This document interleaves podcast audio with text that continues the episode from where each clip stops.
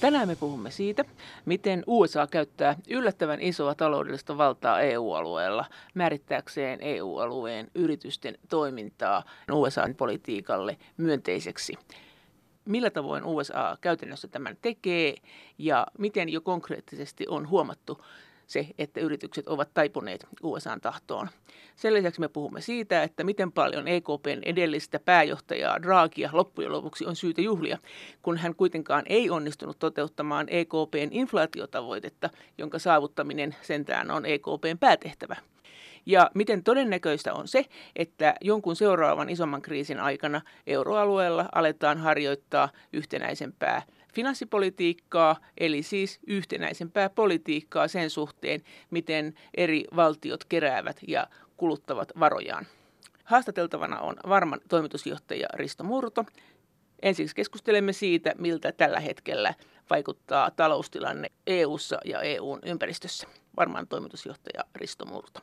Verrattuna siihen, mitä me päittäin luemme ja katsomme uutisista, niin se on yllättävän normaali taivas ei ole tipahtamassa niskaamme.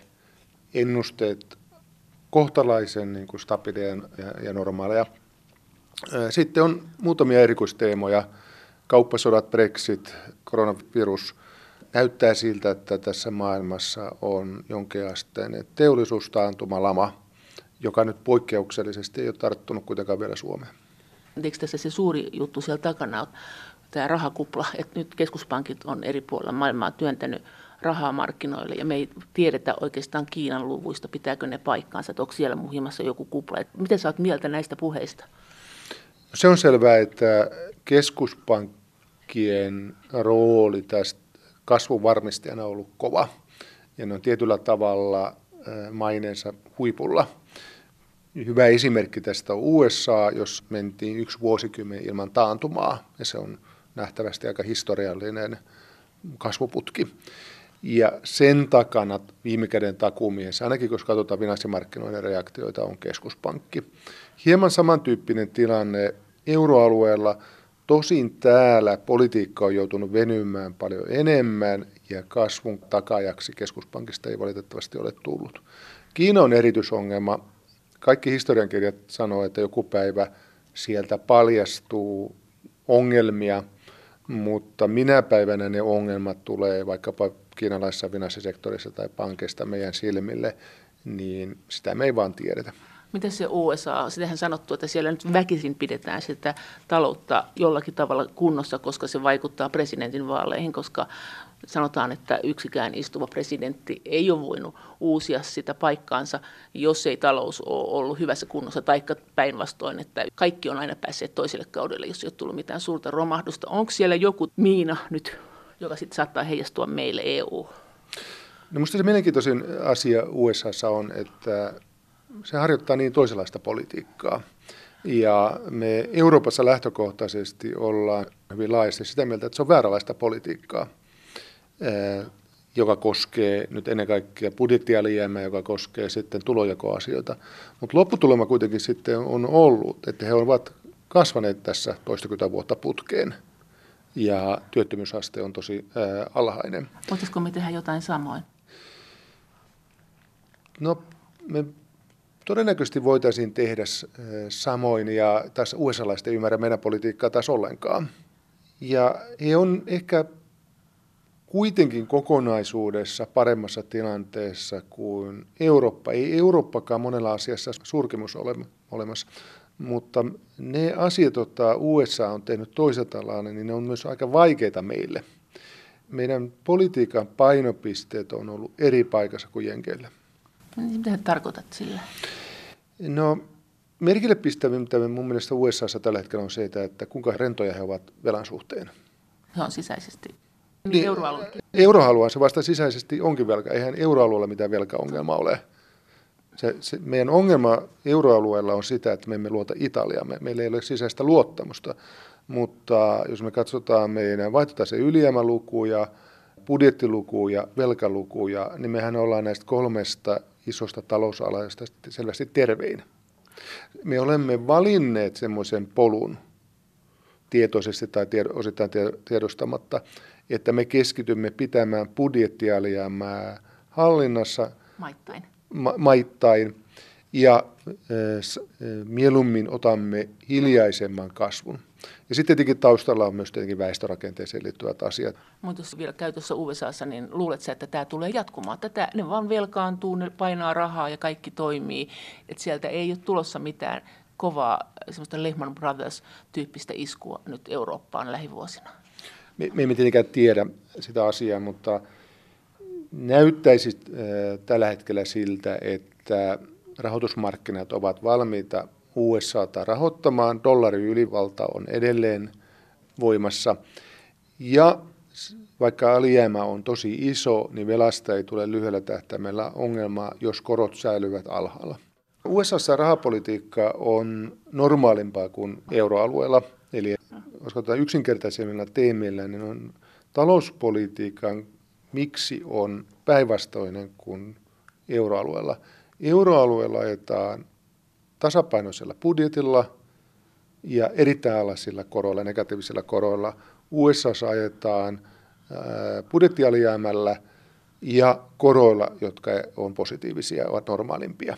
Ja liittyykö tämä nyt siihen, kun sä oot nyt sanonut, että kyllä nyt on EKPn keinot aika vähissä jo, nyt pitäisi siirtyä jo e- euroalueen yhteiseen finanssipolitiikkaan, joka on kuitenkin ollut tämmöinen valtiollisen itsemääräämisoikeuden tämmöinen vahva linnake, että me kerätään verot, me päätetään mihin rahat pannaan.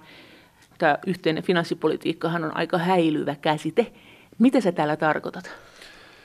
No sä oikeassa siinä, että se on häilyvä käsite ja toisaalta sitten jos katsoo poliittisia realiteetteja, niin tässä on vapaasti voi heitellä kaikenlaisia asioita, mitään ei tule tapahtumaan. Kaiken kaikkiaan, jos me otetaan euroalueen integraatiota, niin mä oletan näin, että se vaatii seuraavan kriisin ennen kuin tapahtuu jotain isompaa. Mutta e, kyllä minun mielestä ollaan jouduttu sellaiseen talouspoliittiseen tilanteeseen, että se ei ole kestävä, jos euroalue menisi taantumaan tai lamaan. Kun rahapolitiikka on jo äärimmäinen viritettyä negatiivisine korkoineen, arvopaperiostoineen, jos tulisi seuraava taantuma, niin no, kyllä me varmaan tasetta voitaisiin vielä kasvattaa keskuspankissa. Lisätä rahaa. On.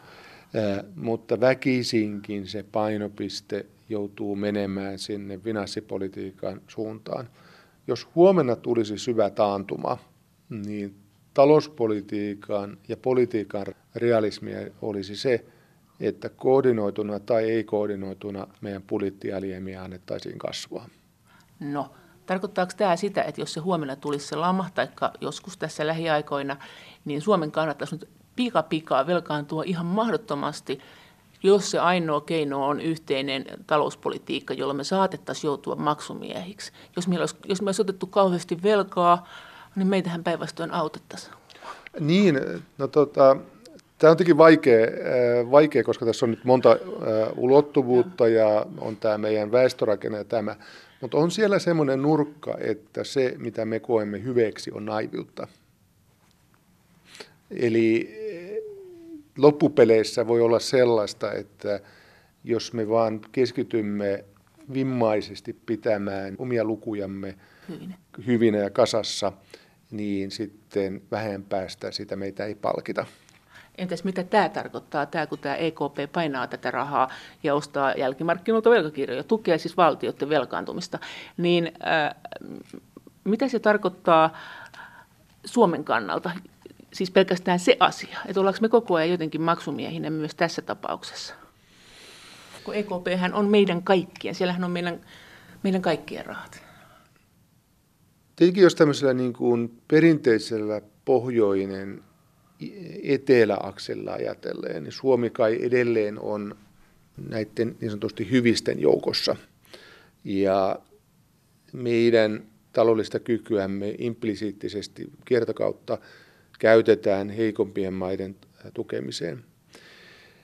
Tähän se alahuomautus tietenkin on, että onko näillä menolla niin meidän oma kuvammehän on vanhentunut. Eli olemmeko me enää aidosti maksajia tai kovinkaan niin kuin euroalueen tak- takumiehiä. Että Ollaanko me vielä yhden tai kahden hallituskauden jälkeen niin kuin aito pohjoisen blokin edustaja, niin se on sitten kysymysmerkki. Mutta meneekö nämä rahat, joita Euro, EU, EKP syyttää tukeakseen köyhiä maita, niin onko ne Suomelta pois? Jotain kautta. Kuka tästä hyötyy, mikä maa e- euroalueella ja mikä, mikä kärsii? Jos ei edes pysytä Suomessa, vaan sanotaan, että miten tämä menee tämä rakenne. No periaatteessa tämmöinen tietyn tyyppinen yhteisen riskinkannon systeemi on rakennettu jo. Sitä ei pystytty sopimaan varsinaisissa sopimuksissa, vaan se järjestettiin ikään kuin kiertokautta, ikään kuin varjojärjestelmän kautta. Eli tämä EVM ja ERVV, Kyllä. joka ei ollut siis EUn sisäinen, vaan se oli tänne maiden niin sanottu vapaaehtoinen idea. Kyllä, ja sen päälle tulee sitten EKPn eh, e toimet. Ja silloin kun me otamme sen euroalueen taloudellisen kantokyvyn kokonaisuudessaan käyttöön, joka on tietyllä tasolla, niin sehän on itse asiassa hyvä, kun me ei olla velkaantumassa. Me ollaan ulospäin, yli, niin. ulo, ei, ulospäin, eikä nyt oikeastaan hirveästi nyt sisäisestikään. Niin tietenkin tämmöisessä tilanteessa, kun se koko hartiat otetaan käyttöön, niin ne heikoimmat siitä hyötyvät. Mutta sitten me tulemme sitten siihen kysymykseen, että jos sä nyt laitat yhteisen valuutan kasaan, niin minun mielestä se on sen lopputulema. Se on se luonnollinen lopputulema, mitä siinä on tehty. Ei me Suomessa pohdiskella sitä keskenämme, että kun Kajaani saa. Kyllä, tai tuota, Savukoski tai Salla tai muuta tuota, meiltä tukea – kun ovat samassa valuutta-alueessa ja saman kansallisvaltion sisällä. No sehän on aivan eri asia, koska meillä on kuitenkin esimerkiksi valtioverotus samalla tasolla. No se on eri asia, mutta jos sä nyt kerran laitat kas, yhteisen kassan, yhteisen valuutan, niin sä olet tehnyt sitten solidaarisuuslupauksen ja tosiasiallisesti. Ja tämän kanssa me tässä nyt vuosikymmeniä tullaan kipuilemaan. Varman toimitusjohtaja Risto Murto, mutta miten tuo yhteinen finanssipolitiikka sitten, miten se sen rajaat? Mitä, mitä pitäisi tehdä ja mitä ei tarvitsisi tehdä tai mitä ei pitäisi tehdä? No tässä on helppo nyt ensinnäkin spekuloida sen takia, koska näyttää siltä, että kaikki nämä askeleet tulevat olemaan tosi hiljaisia, pieniä. Ja, pieniä. Mutta on ilmeistä siihen, että varsinkin seuraavan taantuman suhteudessa niin jotain pitää tehdä. Joko se koordinoidaan kansallisvaltioiden kautta tai sitten on jotain yhteistä, mitä voidaan päättää ikään kuin ylikansallisesti. Sen ylikansallisen budjetin osuus tulee varmaankin olemaan aika pieni. Edelleen. Edelleen. Ja silloin kansallisten toimien merkitys tulee olemaan suuri. Ja siinä isoin kysymys on, että Saksa, Saksa sanoit sen vastauksen, jota, että onko Saksa tätä leikkiä siinä tilanteessa leikkimässä. Paine, paine järjestelmälle on kyllä sitten erittäin korkea. Jos tulisi syvät lama, keskuspankin evät olisi pitkälti jo syöty, Saksa ajaisi tasapainopolitiikkaa omassa tuota politiikassaan, jolloin meillä tulisi se tilanne, että kaikkien muiden pitäisi sitten saksalaistenkin puolesta lisävelkaantua ja suurin talous olisi jossakin muussa moodissa. Eli me tuettaisiin näitä markkinoita, että Saksa saisi tunkea sinne tavaraa? No tämä on tämmöinen kyyninen tapa katsoa sen to, to, to, toisella tavalla. Mutta se, että Saksa ajaa näin ylijäämäpolitiikkaa, oli sitten puhutaan vaihtotasteen ylijäämästä tai budjettipolitiikasta, niin sehän ei helpota tätä tilannetta tasapainottaa sen euroalueen kehittämistä. Eli kun nyt euroryhmähän varmaan miettii näitä asioita, niin kun puhutaan yhteisestä finanssipolitiikasta, mistä sinäkin puhut, niin se nyt oikeastaan ei tarkoita tällä hetkellä mitään sen kummempia suunnitelmia kuin että tästä talousohjauksen säännöistä jotenkin lipsutaan ja ehkä tullaan pyytämään, että Saksa ystävällisesti niin tätä ylijäämää, se euroalueen sisäistä ylijäämää, se jotenkin rauhoittaisi. Matkan varrella on erilaisia ehdotuksia, että pitäisikö olla komissiolla yhteinen budjetti käytettävissä, pitäisikö olla jotain... Tuota, no, ra- niin pieniä. Kyllä, ja rahastovaihtoehtoja ja budjettisääntöjä yksinkertaista, kun niitä ei kukaan meinaa ymmärtää, että mitä ne on ja, ja niin poispäin. Mutta suomalainen niin kuin skeptinen kansalainen kyllä voi olla aika rauhallinen, että ilman suurta kriisiä niin tässä ei varmaan mitään niin kuin laadullista hyppäystä ää, tota, tulla tekemään. No, mikä se sun toivees olisi se hyppäys? Sä et vieläkään sanonut sitä. Mä itse edustan sitä koulukuntaa, että sitten kun me katsotaan vuosikymmenten yli ja näiden eri syklien yli, niin kai, suunta on selvä. Kun me olemme ottaneet yhteisen valuutan käyttöön, niin se on niin fundamentaali muutos, että tavalla tai toisella, suoraa tai kääntäen, me otamme tällaisia asioita, jotka tarkoittaa yhteisvastusta ja lisäkoordinaatiota, kansallisvaltioiden roolin pienentämistä. Yhteistä verotusta? Se on varmaan vuosikymmenten äh, takana, ennen kuin sinne asti mennään. Mutta suunta on selvä. Vauhti on vain hidas. Entäs sitten se mahdollisuus? Me tavattiin tässä vuonna 2014, ja silloin sä sanoit, että jos euro hajoaa, niin se on aikaisintaan 10-15 vuoden päässä, ja se voi tapahtua jonkun kriisin kautta. Nyt sä sanot, että jos joku kriisi tulee, niin saattaa olla, että me siirrytään yhteiseen finanssipolitiikkaan, Onko tämä sun euron hajoaminen edelleen siellä 10-15 vuoden päässä vai onko se yhtään tässä nyt lähentynyt?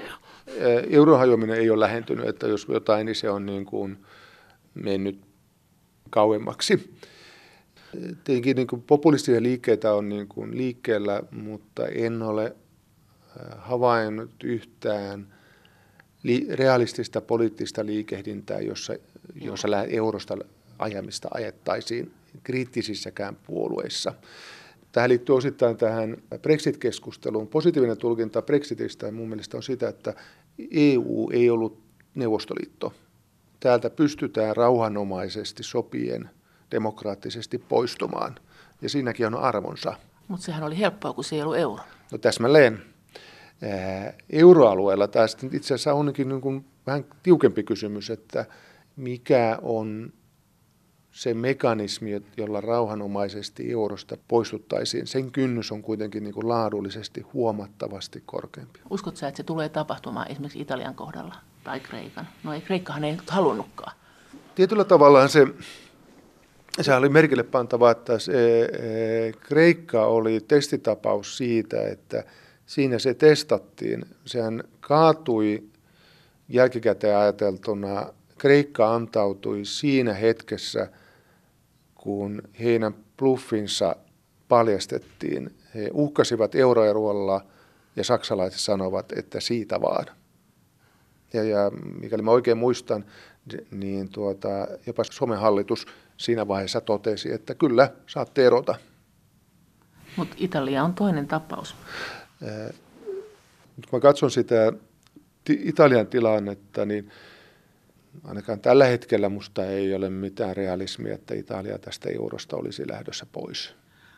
Että kyllä niin kuin euron hajoaminen tällä hetkellä vaan tuota...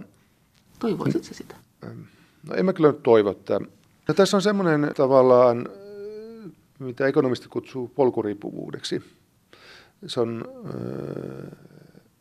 aivan eri asia keskustella siitä, että lähdetäänkö eurosta vai liitytäänkö euroon. Eli silloin kun sä oot eurossa, niin sen lähtemisen kustannukset on tosi suuret. No entäs tämä EKPn politiikka? Sä oot sanonut myös näin ja jotenkin sanonut myös vähän sillä vinosti näin, kuitenkin aika taajaan sitäkin, että et, et olikohan se EKPn raakin politiikka nyt sitten kuitenkaan niin kauhean hyvä, että jälkipolvet tulevat siitä tutkimaan ja sanomaan ehkä jotakin, mikä se voi olla, mihin tässä niin kuin jälkipolvet tulee puuttumaan, tähän jatkuvaan matalaan korkokantaan vai, vai tähän osto-ohjelmaan vai kumpaankin, niin olisiko hänellä ollut jotain vaihtoehtoja? Raaki oli keskeisiä päättäjiä siitä, että eurokriisistä se päästiin. päästiin. Ja lähtökohtaisesti tähän niin kuin hyvin poikkeukselliseen rahapolitiikkaan, niin ainakin minulla liittyy paljon niin kuin sympatiaa, että jotain on tarvinnut tehdä. Mutta jälkikäteen, mikä sen raakin periodin arvio on, tulee minun mielestä riippumaan siitä, että selviää, että jouduimmeko me nyt Japanin tielle vai ei, eli jäädäänkö tähän poikkeukselliseen rahapolitiikkaan ja keskuspankin taseen käyttämiseen ja alaisen inflaation jumiin. Ja jos siihen jäätiin jumiin, niin se jäätiin raakin kaudella. Varman toimitusjohtaja Risto Murto, olisiko susta sitten Draagin kuitenkin, olisiko se ollut realistista? Olisiko se voinut vain sanoa, että ei kyllä tehdä mitään, että kyllä teidän nyt vaan pitää maitten sopia tästä asiasta keskenänne ja järjestää yhteinen finanssipolitiikka ja antaa velkoja anteeksi Kreikalle ja mitä siinä nyt oli silloin kaikenlaisia ilmassa. Että tavallaanhan Draghi antoi jatkoaikaa EUlle, että se tekisi jotain päätöksiä. Ilmeisesti se ei, eikö se näin mennyt, se ei sitten tehnyt. Hyvä, hyvä kysymys, että mikä olisi ollut mahdollista ja mikä olisi ollut sitten se mahdollinen toinen puoli. Oliko keskuspankki lähtökohtaisesti liian tiukka ja konservatiivinen politiikassaan? Tultiinko liian myöhään? Tuota, ainakin yhden kerran jouduttiin takki, takki kääntämään. Se on täyttä spekulaatiota, että olisiko se kevyempi rahapolitiikka aikaisemmin jo auttanut. Ja tämä kysymys siitä, että miten se poliittinen peli suhteessa kansallisvaltioihin – ylipäätänsä keskuspankin puolesta voidaan tehdä. Ehkä tähän on sellainen anekdootti, joka mun mielestä on nyt niin kuvaava te- tekijä, että keskustelin kerran jenkkiekonomistin kanssa, joka on sekä USAssa ollut keskuspankissa että jollain tavalla EKPssä mukana, niin hänen havaintoissa on, että siinä missä USAssa keskuspankin pääjohtaja keskittyy talouden seuraamiseen ja ennustamiseen, niin Euroopassa keskuspankin pääjohtaja oli kiertämässä pitkin Eurooppaa ja tekemässä hyvin poliittista työtä. Ja se kuvastaa tavallaan tämän asetelman niin kuin instituutioiden eroa. Oliko tämä sun mielestä tämä ilmeisesti oli tämä talouskriisin hoitaminen, jolloin oli tämä kireä talouspolitiikka. Oliko se sun mielestä siis Trisöltä ja, ja tältä Troikalta, oliko se susta ihan niin kertakaikkisesti virhe?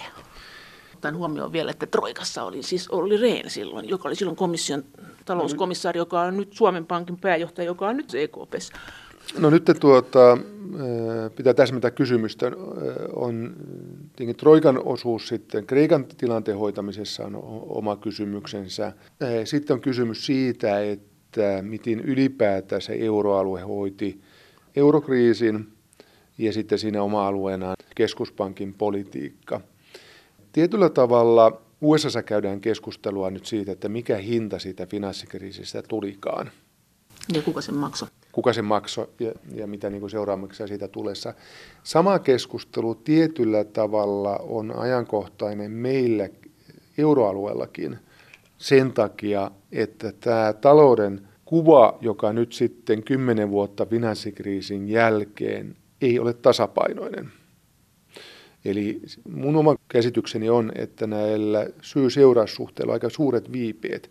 Mitä me teimme edellisessä kriisissä, miten meidän keskuspankki ja finanssipolitiikka reagoi, niin se vaikuttaa siihen, mitä me olemme tässä tilanteessa. Ja tänä päivänä euroalueessa on paljon hyvää, sitä haukutaan monesti vähän niin kuin kohtuuttomastikin, mutta verrattuna USAhan, niin me olemme tosiasiallisesti erilaisissa tilanteissa ja osittain ongelmallisempana. Ja jos keskuspankkia kritisoidaan, niin sen päätehtävä, yksi tav- ainoa tavoite on inflaatio. Ja siihen se ei onnistu. Kyllä, nyt. kyllä. Eli kesk- se on minusta ristiriitaista, että me juhlimme tietyllä tavalla raakia, joka onnistui asioissa, mutta siinä asiassa, johon hän oli asetettu tavoite, niin hän jätti merkittävän epäonnistumisen tavoitteen saavuttamisessa. Mutta nyt meillä on löysä politiikka ja me ei sitä edelleen saada.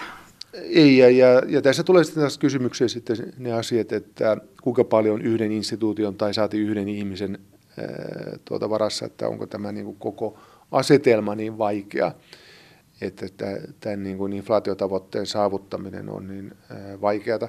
Meillä on euroalue, jossa instituutioiden rakentaminen on faktisesti kesken. Se on minusta vain fakta.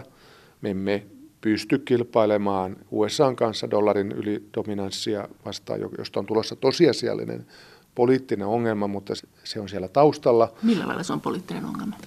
Me ei olla enää itsenäinen talousalue. USA pystyy määrittelemään dollarin ylivallalla, kenen kanssa me käydään kauppa. Ja se on tosiasiallisesti aika dramaattinen tilanne, mikä poliittisesti euroalueella on.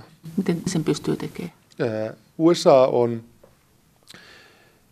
viimeisen kymmenen vuoden aikana oppinut käyttää finanssisanktioita paljon tehokkaammin. Miten, miten siis ottaako se korkoja, kun se lainaa ulos niin paljon? Suom- eurooppalainen finanssijärjestelmä on riippuvainen siitä, että se pystyy saamaan dollarirahoitusta.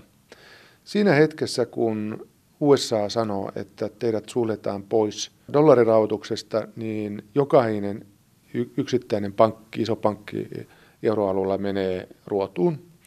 Tämä on johtanut siihen tilanteeseen, joka nähtiin Iran sanktioissa, joka nähtiin tuota Nord Streamin yhteydessä, joka on ehkä ei konfliktin kautta, mutta joka osittain vaikuttaa Venäjän sanktioiden osalta, ja muissa uhkauksissa, eli että USA pystyy sanomaan, että itse asiassa te ette käy tämän valtion kanssa kauppaa. Tämä toteutui Iranin kanssa ja siinä komission tahto oli täsmälleen päinvastainen ja USAn kanta voitti faktisesti. Tai Nord Stream 2, jossa USA pystyy sanomaan, että te, arvoissa sveitsiläinen rakennusyhtiö, ette enää rakenna kaapelia ja he poistuvat siitä saman tien. Mitä se tekee se? Minkä takia meidän yritykset on velkaantunut USAhan, vaikka meidän keskuspankki antaa näin halvalla korolla lainaa? USAn ylivalta näkyy siinä, että merkittävä osa kansainvälistä kaupasta käydään myös dollarin kautta. Mm. Dollari on ykkösvaluutta. Ja mutta sehän kelluu. Kelluu, mutta se, on se, se ei ole ongelma. Dollari on kaupankäynnin ja rahoituksen ykkösvaluutta, eikä ole olemassa sellaista pankkia, joka voisi sanoa, että se ei saa do, pysty operoimaan USA-markkinoilla – tai jolle, jonka keskuspankki sanoi, jolle keskuspankki sanoisi, että te ette voi täällä toimia. No onhan meillä ihan hirveästi dollareita. Mehän voidaan sählätä täällä keskenämme dollareiden kanssa ja sanoa USAlle, että siellähän heilutte. Että... Tämä valitettavasti tämä ei ole se tilanne. Ja tämä tarkoittaa siis sitä, ja nyt USA on selvästi tullut entistä aggressiivisemmaksi käyttämään finanssisanktioita, ja, ja nykyhallinto on ollut siinä myös presidentti Trumpin johdolla – silminpiistävää, että presidentti Trumpin johdolla käytetään sotilaallista valtaa itse asiassa hyvin pidättyvästi, mutta taloudellista valtaa käytetään hyvin herkästi. Mutta sano siis teknisesti. Sanooko USAn hallinto pankeille, että te ette saa lainottaa EU-alueen tai euroalueen yrityksiä, jos ne nyt käy kauppaa lähitään vaikka? Iranin tapauksessa oli tilanne, jossa USA vetäytyi ydinasesopimuksesta ja asetti kovemmat taloudelliset sanktiot. EU-komissio sanoi, että nämä eivät koske Euroopan yrityksiä. Tämä oli EU-komission hyvin selkeä viesti. Kumman kanta voitti? USAn kanta. Kaikki keskeiset eurooppalaiset yritykset, mukaan lukien suomalaiset, vetäytyivät Iranista. Eli Iranin oli keissi-esimerkki siitä, että USAn sanktiovoima ajaa Euroopan poliittisen tahdon yli. Siis pelkäskö ne, että nämä yritykset saa sanktioita Euroopassa, jotka ei yhdy tähän USA-sanktioon? Sitäkö ne pelkäs? Vai oliko se rahoituskysymys? Mikä se olisi? Se, se, on sekä, se on sekä että, mutta keskeistä on se, että jos käyt tänä päivänä Iranin kanssa kauppaa, niin et löydä länsimäistä pankkia, joka välittäisi sinun maksut. No mi- mitä länsimäinen pankki pelkää? Se pelkää sitä, että heidät suljetaan USAn dollarin kaupankäynnistä pois. No voiko valtio päättää tämmöisen asian? Voi. Ai se voi tehdä sen. Se, USA... onko, se, onko siellä siis sellaisia virkamiehiä, jotka tekee tätä? Joo, kyllä. Siis, jos, mutta yksikään pankki ei siihen tilanteeseen halua joutua, joka tarkoittaa sitten sitä, että USA-viranomaiset, jos sä, jos sä rikot jotakin sanktiota, joka on USA asettanut, ei Eurooppa, vaan USA, niin USA voi määrätä siitä sakkoja, jotka sakot voivat nousta miljardeihin euroihin tai taaloihin. Jos me katsotaan vaikkapa tähän palttia rahapesuun liittyvät ongelmat, niin se suurin peikkohan on USAn tulevat sanktiot, joita se ei ole, mahdolliset maksut, joita se ei ole nyt asettanut pankille vielä, mutta jotka voivat olla tulossa. Ja USA on kiinnostunut Baltian rahanpesusta. Kyllä. Ja kelle pankille se voisi sen asettaa? Nyt mä jätän, jätän ne nimet, nimet mainitsematta, mutta Euroopassa on jo asetettu miljardien taalojen tota, sakkomaksuja USAn viranomaisille eurooppalaiselle pankille, että he ovat USAn sanktiolistoja tota, noin rikkoneet. Yleisemmät tapaukset ovat liittyneet Venäjään, nyt ne voivat liittyä Iraniin. Tosiasialliset kumulatiiviset eh, ikään kuin sanktiolistat on tosi pitkiä. Ja se uusi asia oli, että USA asetti kongressin voimalla sen yhteen projektiin, Nord Stream 2-projektiin. Tämähän oli poliittisesti ikään kuin neutronipommi mutta miten se pystyy mitään rahoja ottamaan tältä Euroopan puolelta eurooppalaisilta yrityksiltä? Eihän sillä semmoista voimaa. Eihän ne voi tulla tänne pyssyjen kanssa ja sanoa, että me otetaan teiltä rahaa, kun te käytte täällä kaasukauppaa. USAlla on faktisesti taloudellista voimaa yli omien rajojensa ulkopuolelle.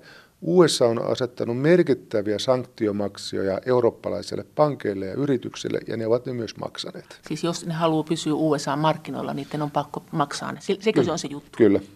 Ja hyvin illustratiivinen on, se on julkinen dokumentti, jota kongressin edustaja, joka ajoi tästä Nord Stream 2-sanktiosta, lähetti, minkälaisen kirjeen hän lähetti sille sveitsiläisen rakennusyhtiön johdolle, jossa kerrottiin, mitä tapahtuu, jos he jatkuvat projektissa – yritykselleen.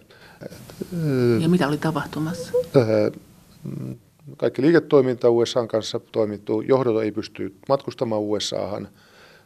Finanssisanktiossa, jos tapahtuu, minusta oliko tässä tapauksessa, että voi olla myös sanktiomaksua. Faktisesti oli, että sinä päivänä, kun konkurrenssi sanktioi Nord Stream 2-hankkeen, niin sveitsiläinen rakennusfirma lopetti sen projektin kesken. Eli USA-lainen tavallaan taloudellinen valta – ylittyi sieltä Atlantin yli tuota, täysin eurooppalais-venäläiseen projektiin. Mikä tämä voisi olla tämä USAn kiinnostus sählätä tuommoisessa asiassa? No sitä mä jätän se spekulaatio, että miksi, miksi tuota, tämä projekti tekee. Mutta tämä ehkä nyt tämä on yksi esimerkki, mutta se mikä on niin rakenteellisesti huomattavaa on, että USAn herkkyys käyttää tätä dollarin ylivoimaa on nykyisen hallinnon aikana iso. Mä otan esimerkin, kun tässä oli tämä Irakin, tuota, Iranin tilanne ja oli vähän aikaa keskustelua siitä, että Irakin parlamentti pyytää, että USA-joukot poistuvat tuota maasta, tekivät sellaista lainsäädäntöä, joka ei vaktisesti kai, kai tapahtunut, niin tässä yhteydessä välittömästi presidentti Trump ilmoitti, että jos näin tehdään, niin hän asettaa finanssisanktiot Irakille. Olisi mahdollisesti tarkoittanut sitä, että jos olisi tietyllä tavalla asetettu, että länsimäisten yritysten olisi saman tien pitänyt lopettaa toimintansa tuota Irakissa. Tarkoittaako tämä nyt sun mielestä mitä sen suhteen, että mitä EU pitäisi tehdä? No, EU on strategisessa umpikujassa, koska tässä suhteessa se ei ole ikään kuin täysivaltainen kansallisvaltion joukko, USA on nyt voimakkaampi osapuoli ja jos se haluaa toimia aggressiivisena, se pystyy määrittelemään sitä politiikkaa, jota Eurooppa tekee. No, auttaisiko se, Ää, jos tämä euroryhmä olisi tiivis? No se, se tulee sitten siihen ongelmaan, että no miksi dollari on ylivalta? No siksi, koska meillä euroalueella on integraatio kesken. Niin kauan kuin me olemme tässä konstellaatiossa euroalueella, meillä ei ole yhteistä velkaa esimerkiksi. Varman toimitusjohtaja Risto Murto, tarkoittaako tämä myös sitä tulevaisuudessa, että tämmöinen omien sisämarkkinoiden suojaaminen, tämä protektionismi tulee kasvamaan? Et kun sanotaan, että nämä Kiinan hiilitullit ja tämmöinen logistiikasta, tämmöisestä kuljettamisesta maksaminen ympäristöveroja mahdollisesti, että se on osin protektionistista, että sillä, sillä suojataan markkinoita. Jos, jos USA tekee tämmöistä, niin luulisi, että eri maiden ää, niin kuin innostus tehdä USAn kanssa kauppaa tulee laskemaan ja se lisää protektionismia paitsi maailmassa, niin myös EU:ssa. Onko se näin? No se on selvää, että se protektionismi on jo tuota, kasvanut ja, ja se on ehkä nyt niin kuin suuri semmoinen rakenteellinen muutos, mitä tässä ympäristössä on olemassa. Tästä esimerkki on tietenkin USA-politiikka, jossa USA on, haluaa mennä kahdenvälisiin tuota, sopimuksiin. Kiina on ollut tässä tapetilla. Nyt saatiin tämmöinen välidiili aikaan Kiinan ja USA välillä. Siinä oli hyvin semmoinen vanhakantainen sopimus. Se muistuttaa kaupankäyntiä vanhan Neuvostoliiton kanssa. Meillä tuli sopimukseen, sovittiin, että kuinka paljon Kiina ostaa tiettyjä tavaroita. eihän tämä ole ollut pitkään aikaan tuota, kehittyneiden teollisuusmaiden välinen sopimus, että emme me sovi Ruotsin kanssa, että me ostetaan Ruotsista jotain tuo autoja niin ja näin paljon. Mutta nyt tuli sopimus, jossa Kiinan valtio ja. USA sopi, että Kiina ostaa tämän verran tavaraa. Me ollaan vähän niin kuin neuvostoliitto kaupassa. Luuletko, että me joudutaan EUn kanssa tekemään sama sopimus? No, no tämä ei ollut varmaan Kiina, tämä ei ollut kiinalaisten intressi. Mutta luuletko, että mehän usein matkitaan kuitenkin? No tota, mitä sitten tapahtuu, niin kun, tässä on kaksi linjaa, että nyt se mitä tapahtuu EUn ja USA välisessä kauppasopimuksessa, sehän, sehän on faktisesti hyllyllä. Eli tuota, on, nykyhallinto on USAsta tietyllä tavalla rakentanut painetta, mutta tämmöinen niin kuin, tullis, tulle, sillä tavalla tosiaan käytetty rankaisutulleja ja voimakkaasti ohjattu tilannetta, niin se ei ole vielä tapahtunut. Jos katsoo tuorempia presidentin kommentteja, niin se asenne EU-ta suhteen kuitenkin on olemassa ja se voi olla meillä se kierros vielä edessä, eli että käytäisiin kunnon kauppasota EUn ja USA välillä. Onko se ajankohta ennen presidentinvaaleja vai presidentinvaalien jälkeen mahdollisesti, jos Trump voittaa, niin tuota, saa jatkokauden, niin en osaa sanoa. Sitten on suhteemme Kiinaan, ja se on minusta vielä rakenteellisempi, isompi kysymys. Ja se on ennen kaikkea Suomelle, joka suoraan tai välillisesti on tästä hyötynyt erittäin paljon Kiinan avautumisesta ja kasvusta. Sehän on ollut meille hyvä asia. Niin tuota, se voi olla tämmöinen niin kuin hyvin fundamentaalinen muutos. Mutta nyt on suuri epävarmuus sillä siitä, että kun faktisesti meillä on tullut tämmöinen kahden supervallan, nousevan ja vanhan supervallan ottelu. En tiedä, onko kylmä sota siihen niin kuin oikea sana, mutta se on kuitenkin lähtenyt käyntiin. Niin pystyykö Eurooppa aidosti toimimaan siinä neutraalisti? Ja meillä on taustalla varoitus, ja me, me puhuttiin siitä dollarin ylivallasta – Oma tulkintani on, että vaikka me haluaisimme olla neutraali, jos, nämä, jos tästä tulee ikään kuin pitkäaikainen jännitteinen tilanne, joka kaikki logiikka viittaisi siihen, niin vaikkapa eurossa saattaisi olla halua olla neutraali, niin meillä tulee olemaan vaikea olla neutraali. Tuleeko EU ylipäänsä siirtymään protektionismiin ja mikä se on se keino, mitä me käyttäisiin silloin Kiinaa vastaan? Tietyllä tavalla vapaakaupan ja globalisoitumisen eteneminen on saanut niin kuin taka-askeleita. Ja jos katsoo eurooppalaista keskustelua, niin erinäisiä aloitteita siitä, että me ajamme tätä teollisuutta ja talouselämää katsotaan enemmän niin kuin protektionistisesti tai sitä suojelevien kansallista lähtökohtaista tai sitten eurooppalaista näkökulmasta, niin on, mutta tietyllä tavalla siinä on vielä matka siihen, että, että me antaisimme jotakin lisätulleja tai vastaavia. Enemmän on kysymys siitä, että me toteamme, että kiinalaiset eivät saisi ostaa niin vapaasti meiltä teknologiaa. Sitten eh, luonnollinen keskustelu siitä, että miten me suhtaudutaan ilmastonmuutoksen tilanteessa, jossa Kiina on täysin dominantti tuota, hiilijalanjäljen suhteen ja niin edelleen.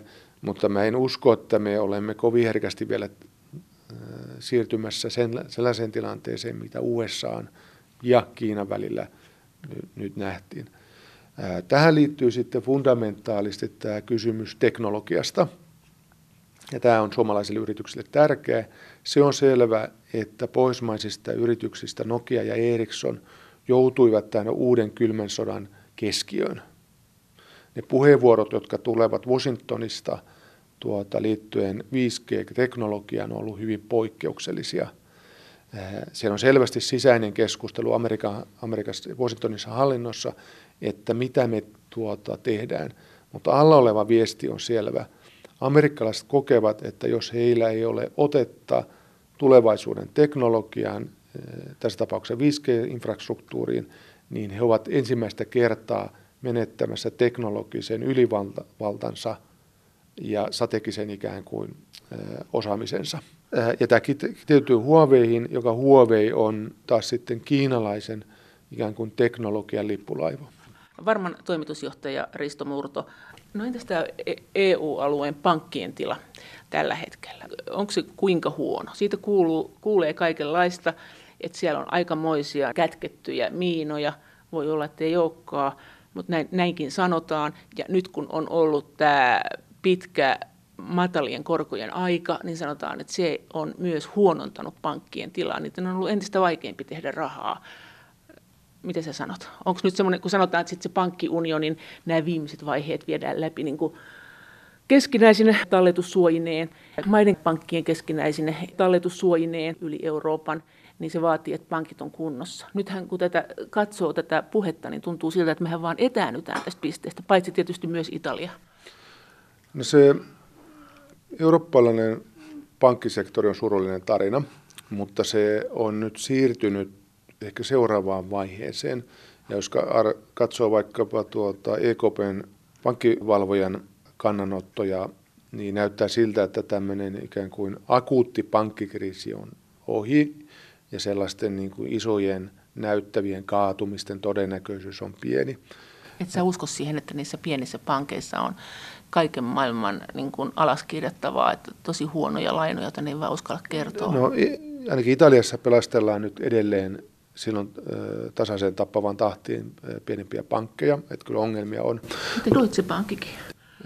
Kyllä, mutta kyllä se ykkösongelma, ja tämä oli ikään kuin pankkivalvojan mielipide, joka mä jaan, on niin kuin rakenteellisesti heikko kannattavuus. Pankkisektori kannattaa heikosti, tarkoittaa sitä, että pääoman tuotot ovat alhaalla, tarkoittaa sitä, että pankit arvostetaan osakemarkkinoilla hyvin alhaisesti, erittäin paljon alhaisemmin kuin amerikkalaiset pankit, syystäkin. Ja se tarkoittaa sitä, että sijoittajilla ei itse asiassa ole erityistä insentiiviä, järkiperäistä syytä esimerkiksi laittaa pankkisektoriin lisää rahaa. Jos pankkisektorin pitäisi ylipäätänsä pääomittaa, niin näillä luvuilla se ei ole järkevää. Sä tuhoat samana päivänä, kun sä laitat pankkiin sijoittajana rahaa arvolla yksi, niin se osakemarkkinoilla arvostetaan 0,2 tai 0,7 tai 0,5 huomenna. Se sun ykkösessä? Ykköseni, koska tuota, pankit käyvät kauppaa osakemarkkinoilla selvästi alle tasearvojensa.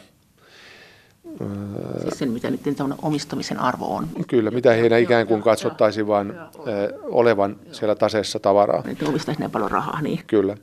Ja tämä on ongelma, koska nyt se tarkoittaa sitä, että tämän pankkisektorin kyky tehdä investointeja, rahoittaa yritystä, olla niin kuin positiivinen voima tässä taloudessa on rajattu. Ja samaaikaisesti meillä on rakenteellisesti hyvin päinvastainen tilanne kuin USAssa. Pankkisektori edelleen on se dominantti rahoittaja. Meillä oli edellisen komission aikana sinänsä hyvin sympaattinen hanke pääomamarkkinaunionista – mutta ne toimenpiteet olivat tosi pieniä sen kokonaiskysymyksen näkökulmasta.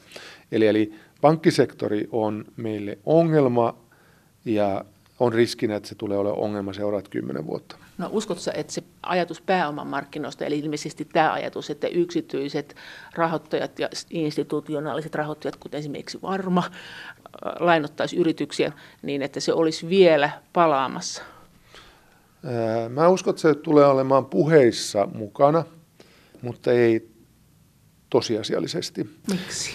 Se vaatisi hyppäystä amerikkalaisen kapitalismin ytimeen. Ja sitä en usko, että saksalaiset ja ranskalaiset aidosti haluavat. No kellä olisi mitään tätä vastaan? Kyllähän se EKPn elämääkin helpottaisi. Koska se, se, se käsitys päämarkkinaunionista on helposti aika naivi Siinä unohdetaan se, että ei sijoittajat ole suoraan rahoittamassa USAssakaan niitä yrityksiä tai kiinteistösijoituksia tai uusia yritysten perustamisesta, vaan siinä on kuitenkin välikerros rahastoja. rahastoja. Ja me tämän, tämän asian tunnemme varmassa hyvin, koska me olemme sijoittaneet USA-markkinoille paljon.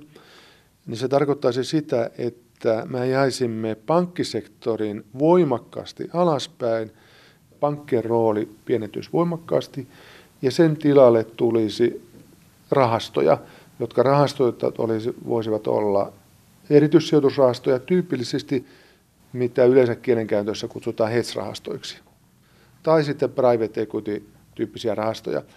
Mutta silloin ollaan aivan erilaisessa rahoitusmarkkinoiden rakenteessa tuota, olemassa.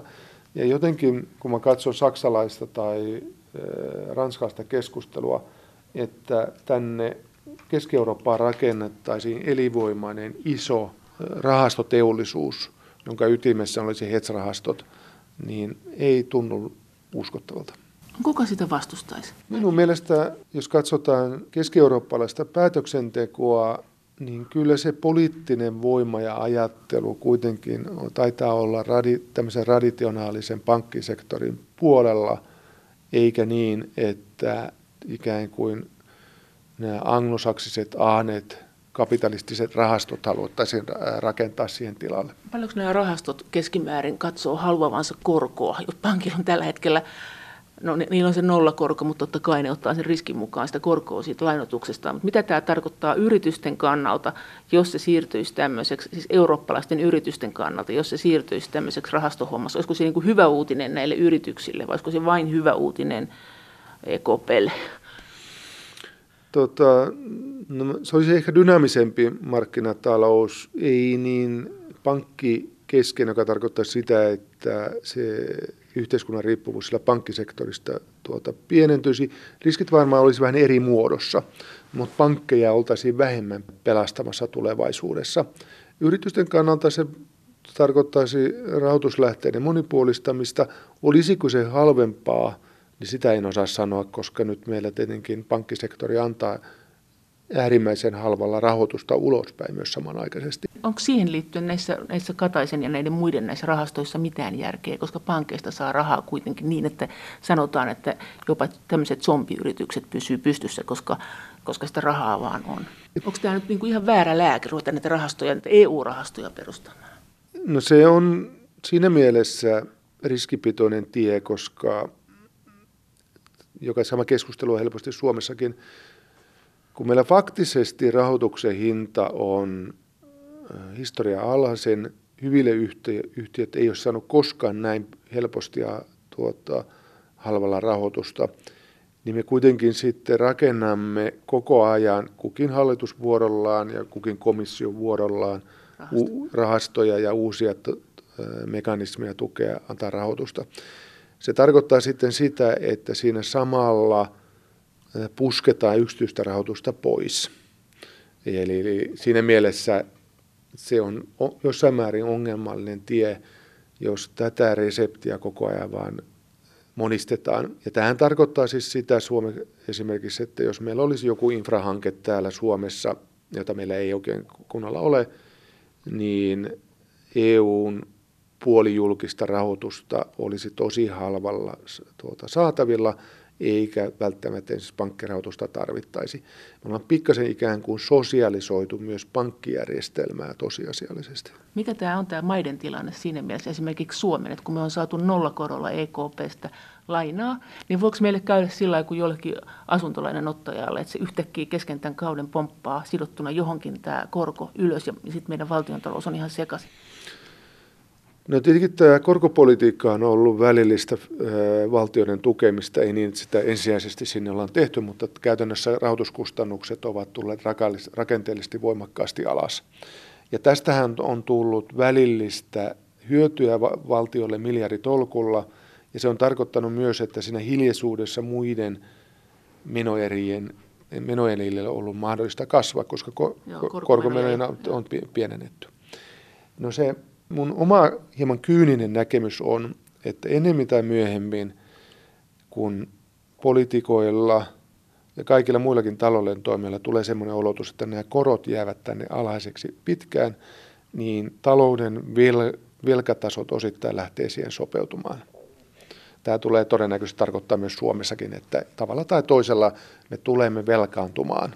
Mutta meillä ei ole semmoista vaaraa, että se yhtäkkiä hyökkää kuin kissa hiiren kimppuun se korkonousu. No, jos nyt hyppäisit tuota, saman tien, niin se olisi syönyt sen juuston siitä pöydästä.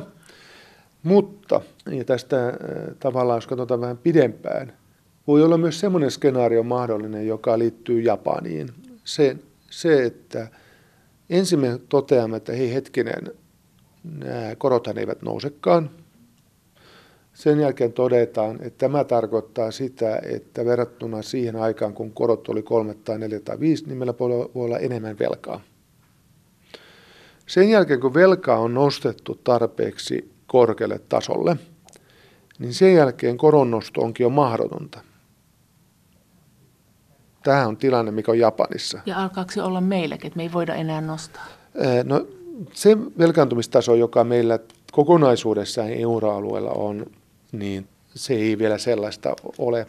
Mutta se on selvää, että kun valtioiden budjetit sopeutuvat siihen, että korkomerot ovat alaisempana, niin se herkkyys korojen nostolle myös sen budjettitalouden kautta on sitten nousu. Se on kivuliampi prosessi sitten, kun se korot aikanaan nostaa. Jos tämä Japanin esimerkki olisi niin, että jos tämä korkotaso säilyy nollana tarpe, tarpeeksi kauaksi, niin valtion velkatasot sopeutuvat siihen ja nousevat korkeammalle. Ja jos tämä kerkeää tapahtua, niin sen jälkeen onkin tosi kivuliasta enää uudestaan nostaa korkoa, koska se näkyy finanssitalouden finanssipuolella voimalla, finanssipolitiikassa ja budjetissa voimalla. No miten tuhoisaa tämä muuten on tämä matala korko? Tämä, tämä vaikuttaa luonnottomalta tai ikävää säästäjille. Nyt näyttää siltä, että tämä erityinen kysymys on tämä negatiiviset korot.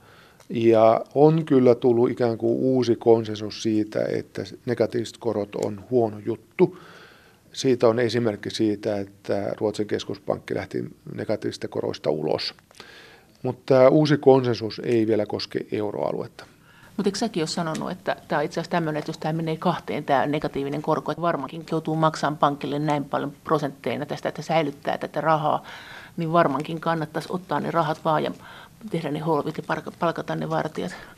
Siellä on joku raja, milloin on parempi omistaa käteisseteleitä, kuin pitää rahansa talletuksena, mutta kyllä taitaa faktisesti olla niin, että tämmöisessä – pohjoismaisessa yhteiskunnassa se, raja, se korkotaso, milloin se tapahtuisi isosti se muutos, on tosi korkea. Ehkä se kipupiste tulee Keski-Euroopassa aikaisemmin vastaan. Mutta tuota, se, että korkoja edelleen pantaisiin enemmän miinuksella, niin on hyvin kyseenalaista, onko siitä enää hyötyä. No jos tulisi nyt sitten se iso kupla, ja onko semmoinen mahdollista, ja onko tämä totta, kun sanotaan, ja voiko, voiko näin sanoa, että raha on reaalimaailmasta karannut finanssimaailmaan, jossa se nostaa keinotekoisesti hintoja, ja samaan aikaan niin palkat seisoo. Että siis tavallaan tämmöinen niin raha siirtyy muualle.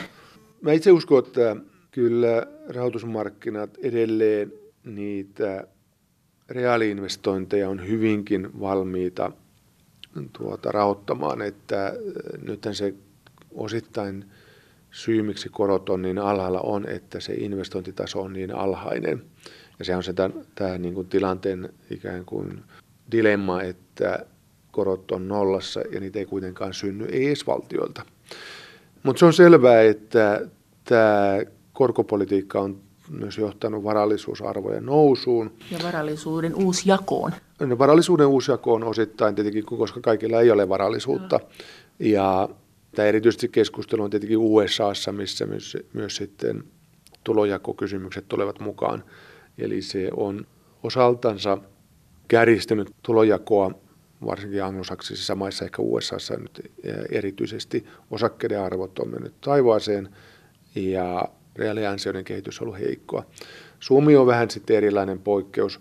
Jos suomalainen eläkejärjestelmä on kymmenen vuoden aikana nauttinut poikkeuksellisen hyvistä tuotoista, niin eläkejärjestelmän kautta se hyöty on jakautunut aika lailla tasaisesti kaikille. Näin sanoi Arman toimitusjohtaja Risto Murto. Ja kiitos teille jälleen kaikista teidän viesteistänne. Kaikki viestit ovat edelleen erittäin tervetulleita. Niitä voi lähettää sähköpostiosoitteeseen maija.elonheimo.yle.fi ja sen lisäksi me voimme keskustella kaikki yhdessä näistä teemoista Twitterissä aihetunnisteella hashtag Brysselin kone.